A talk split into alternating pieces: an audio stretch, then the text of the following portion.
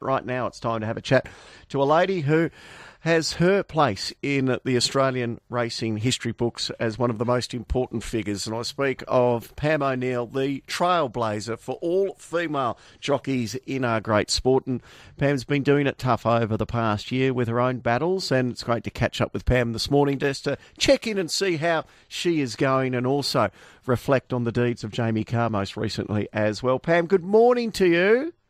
Good morning, Michael. How are you? I am well, and I'm hoping you're reasonably well because it's been a pretty tough 12 months. How are you doing? Uh, I have my days. I, uh, as I was saying, talking to Matty before I come on, I said uh, I've got a very rare cancer. There's only two being treated with it in 35 years, and they don't know where the source is. And I had to have 30. I had to have 28 bouts of radium, and they wanted me to have chemo, and I wouldn't have it. So it, it's an ongoing concern with me, and I have oh, a lot of tests next month again. So it's, it's let's say it's keeping me on my toes. Gee, Pam, we've been um, talking about a great friend of ours here at RSN who's been going through a similar situation in Dean Lester, and and when we had a chat to Dean a couple of weeks ago, it was almost very similar with it. They said that at the moment they haven't been able to find the source of of Dean's cancer, which obviously is, is just devastating and frustrating. So, how have they been doing the situation with you, Pam? Well, as I said, I had uh, 28 bouts of radium, and I've got to have PET scans again, and I've got to have blood tests and everything. Um, and when when they told me what I had, I'm, I'm very good friends with a very top neurologist and that, and I told him. He said I've never heard of it, and he mm. had to look it up. But uh, it's it's the radium's knocked me. And the funny thing, when I was getting it, it didn't worry me. But after, I don't want to eat. No, everything tastes like cardboard. I don't know mm. what it mm. with it, you know. But it's um, let's say when I had it when I had it about 38 years ago, it didn't worry me. But I, as I'm getting there, I, I always say, uh, Michael, that I'm closer to the winning post than coming up the straight. And I think, gee, it, it's. Uh, I don't think I've, you know, you can fight it like you used to when you're young, you know. Hey, you know, we're moving winning post now. They've put a new winning post in at Sandown, so. That's good to know. I think you better give me another 200 metres, I think. exactly right. Exactly. And uh, it sounds like you still got your spirit, though, Pam. How how are you doing on a day to day basis? Oh, oh, good. Oh, look, all my life I've been a fighter, and I've always had a sense of humour, and I, and uh, you know, I, I it, it's amazing. You meet people and they come up and say, "Oh, they're going well," and that, but people don't understand what they're going through, you know, and that's the way they cover it. I think, and I think I'm one of those that cover it.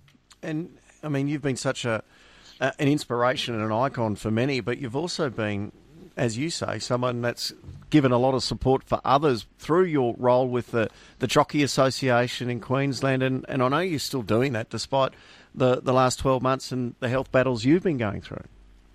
Yeah, Michael, I have. And, um, you know, I love racing. I love the people in racing. You can get some bad ones in racing, but that, they're only a little majority of it all. But I love the racing. I love the people. And I love the horse. Mainly it's the horse, you know and um, I, I'll, I'll, fight just tooth and nail for the for the industry. And uh, as I said, it's my life. See, I grew up in Ascot, and there was 32 stables around mm.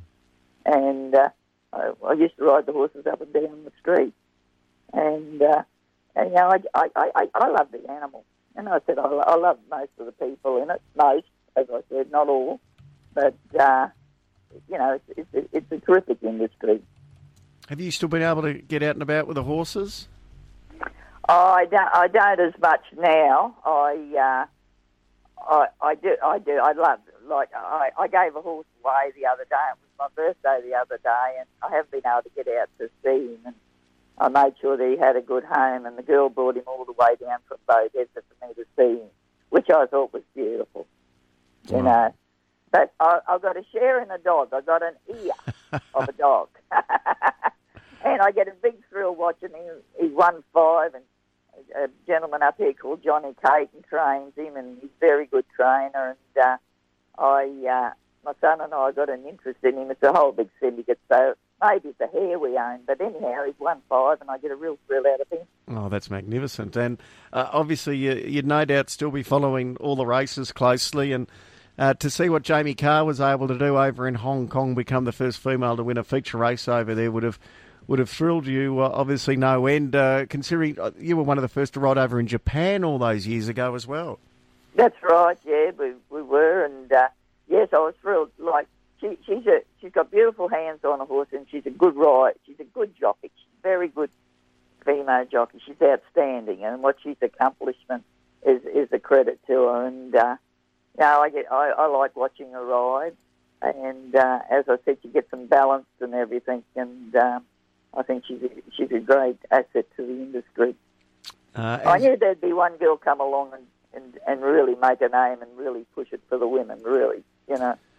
Uh, and there's going to be a lot more coming through from what we're seeing. Uh, the young uh, female apprentices that are coming through, and there's uh, great jockeys in up near the, the, the leaderboard in all premierships now in each state. Yeah, there there is Michael, and uh, and you know only for the girls.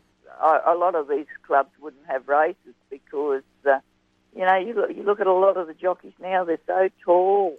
I couldn't get over how tall they are, you know, and how and uh, how they can keep their weight down. Where the girls seem not as tall and they seem to be uh, thinner build, but um, you know, I just think the racing's changing. Let's put it that way, as as um, as for jockeys, because uh, women wouldn't make up half three quarters of the mm. field in some of them. You know. No, there's no doubt about that. Uh, and how are you doing, Pam? Have you got enough support to get through this period as well? Oh yes, I've got a lot of good people around me. A few bad ones, but a lot of good ones. you know, a lot of the jockeys are great. Excellent. A lot of the jockeys are great. Well, we wanted to touch base and, and check up on you because uh, it's tough what you've been going through, and you have been the, the trailblazer, and you fought very hard to get uh, where you ended up as a jockey, and you're fighting just as hard right now, Pam. So we're wishing you all the best. Thank you, Michael. I appreciate the call. We'll keep in contact. Pam, Pam O'Neill. Um, what a legend she is. Uh, if there's a few listeners out there who are not familiar with what Pam O'Neill's history is and background, just jump on and, and Google her name. Of course, she's an inductee in the Hall of Fame uh, up in Queensland, and she has a remarkable history, that fighting spirit, and she needs all of that fight right now. So we wish her all the best, Pam O'Neill.